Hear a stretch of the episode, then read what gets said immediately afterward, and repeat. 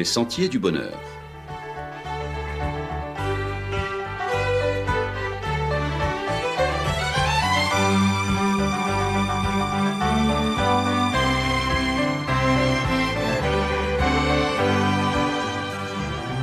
Une émission qui vous apporte un message d'espérance, de paix, de joie et de confiance. Chers amis auditeurs, bonjour. Nouvelles règles de confinement et principes de précaution. Vous connaissez, j'en suis persuadé, sur le bout des doigts, les règles les plus élémentaires de précaution sanitaire pour empêcher la propagation de la Covid. Règles de base qui valent d'ailleurs pour toutes les maladies infectieuses. Gestes répétitifs, mais ô combien salutaires.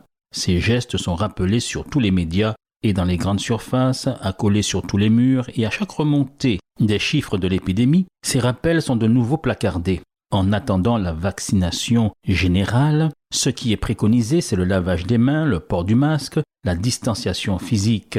La plupart de ces précautions sanitaires étaient connues depuis la nuit des temps. Déjà dans la Bible, le peuple d'Israël dans le désert était sommé de les respecter, car c'était près d'un million de personnes qui pérégrinaient dans le désert, dans des conditions somme toute assez précaires. Ces Israélites étaient astreints aux quarantaines, aux rituels, des ablutions, lavage des mains, du corps, rasage de la barbe et autres mesures prophylactiques telles que le lavage des vêtements et des ustensiles. Ajoutez à cela la distinction rituelle entre le pur et l'impur en matière alimentaire. Plus près de nous, un médecin exerçant en Autriche, Ignace Philippe Semmelweis, découvrit la nécessité de se laver les mains avant d'ausculter. Cela paraît aujourd'hui étonnant et surprenant de se dire qu'à cette époque, on n'y prêtait pas attention.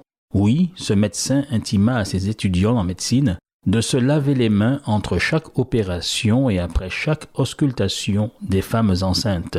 Il n'était pas encore établi, à cette époque, de lien entre l'infection et le fait de transporter à son insu des germes, et le taux de femmes mourantes en couche était catastrophique. Et pour avoir obligé ses étudiants en médecine à se laver les mains, c'est hallucinant. En sortant de la salle de dissection des cadavres pour passer à la salle d'accouchement, où il vit le taux de mortalité baisser de 18 à 1%, ce gynécologue obstétricien fut révoqué. Êtes-vous toujours alerte et vigilant, toujours sur vos gardes, veillatif, comme nous disons, quant aux mesures simples reconnues pour éviter la propagation de ce virus mortel Ou alors y a-t-il du relâchement de votre côté? Ce serait dommage que par négligence vous vous exposiez et que vous exposiez vos proches au risque d'être contaminés.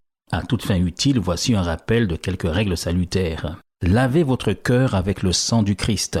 Ne sortez jamais sans le masque de l'amour et du respect mutuel. N'est-ce pas ce que nous recommande l'évangéliste Luc lorsqu'il dit Ce que vous voulez que les hommes fassent pour vous, faites-le de même pour eux. Gardez vos distances de tout mal. Au livre de Job, nous trouvons ceci S'éloigner du mal, c'est la sagesse. Gardez-vous des foules et des hommes méchants. Protégez votre esprit des éternuements, du mensonge et de la haine. Ne serrez pas la main à l'abomination. Dans le livre du Deutéronome, il est dit Quiconque fait ces choses est une abomination à l'Éternel. N'embrassez ni rumeurs et ni faux enseignements.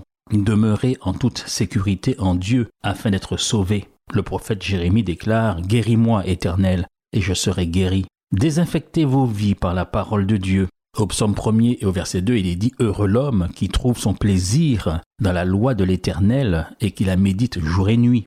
Autre règle de prévention, dès que vous remarquez un des symptômes du péché, composez le numéro d'assistance. Il se trouve en Jérémie 33, verset 3. Invoque-moi, et je te répondrai. N'oubliez jamais de renforcer l'immunité de votre foi avec l'huile du Saint-Esprit. Vous l'avez compris, il en va de même de l'âme et du corps peut stopper la contamination et non pas se laisser envahir. Certains y croient et pratiquent les gestes barrières, qui sont devenus pour eux un véritable rituel, une sorte d'habitude. D'autres sont négligents ou indifférents, voire oublieux, se croyant au-dessus de tout cela. Mais que fait-on alors du principe de précaution? Puisque cela ne peut pas faire de mal, alors pourquoi ne pas l'essayer et encore mieux l'adopter?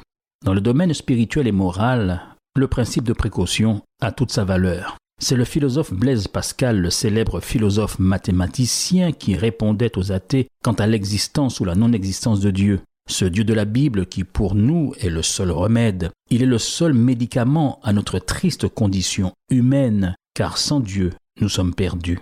Blaise Pascal, dans son fameux Paris, disait Si par hypothèse Dieu n'existe pas, ce qui ne peut être prouvé par la raison, pourquoi alors mener une vie morale s'il n'existe pas Mange, bois, réjouis-toi, ne te prive surtout d'aucun bien, multiplie autant que possible les joies du ventre et du bas-ventre, car demain tu mourras, et alors mieux vaut mourir bien gras et bien épais, car en bas la terre, pas ni plaisir. C'est la maxime des matérialistes. D'autres encore plus cyniques diront c'est fout et fait. Cependant, dans l'hypothèse où Dieu existe, ce qui pour nous bien sûr est une certitude basée non pas sur la seule raison mais sur notre foi, alors si Dieu existe, je mènerai une vie respectant les standards de l'Évangile. J'aurai mené une vie prudente, mais bingo, j'hériterai aussi du paradis en sus. Pour nous chrétiens, nous croyons en l'existence de Dieu, et il ne s'agit pas ici d'un simple principe de précaution, aussi en cas. Non, nous croyons en l'existence de Dieu parce que nous avons une relation d'amour avec lui. Cela relève d'une réalité que nous apporte la foi, et notre croyance est basée sur la réalité de ce qu'il a fait pour nous dans notre vie et dont nous pouvons témoigner. Dans le livre des Proverbes, nous trouvons ceci. Confie-toi en l'Éternel de tout ton cœur, et ne t'appuie pas sur ta sagesse. Reconnais-le dans toutes tes voies, et il aplanira tes sentiers. Ne sois point sage à tes propres yeux. Crains l'Éternel, et détourne-toi du mal. Ce sera la santé pour tes muscles, et un rafraîchissement pour tes os. Autrement dit, ton bonheur en dépend. Toutefois, il y a bien un principe de précaution que nous donne la Bible, parole de Dieu. Le voici.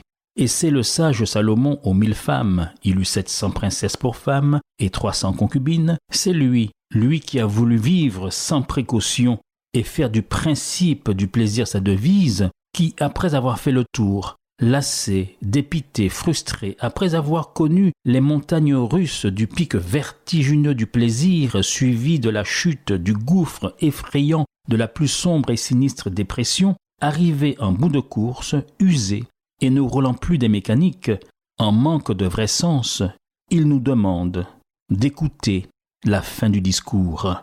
En fait, c'est son principe de précaution que nous trouvons dans le livre de la sagesse, au chapitre 12 et au verset 13, écoutons la fin du discours.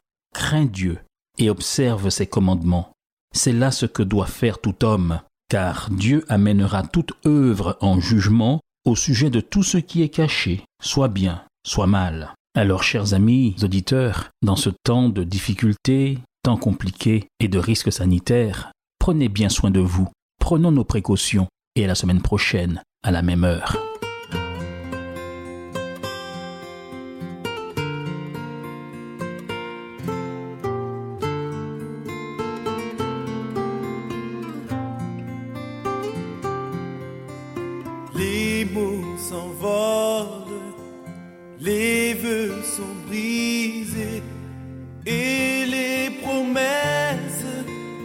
Tenues. Une famille divisée, l'amour déchiré, nuit après nuit, tant de larmes j'ai versé.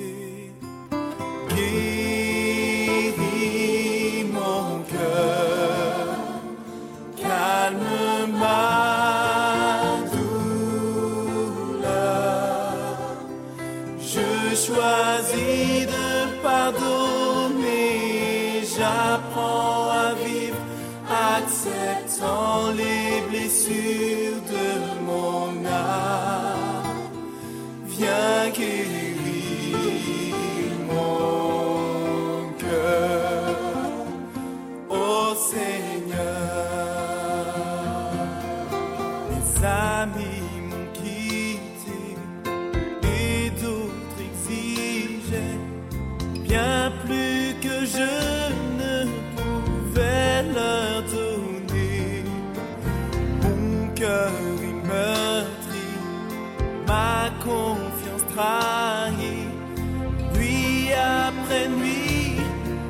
Je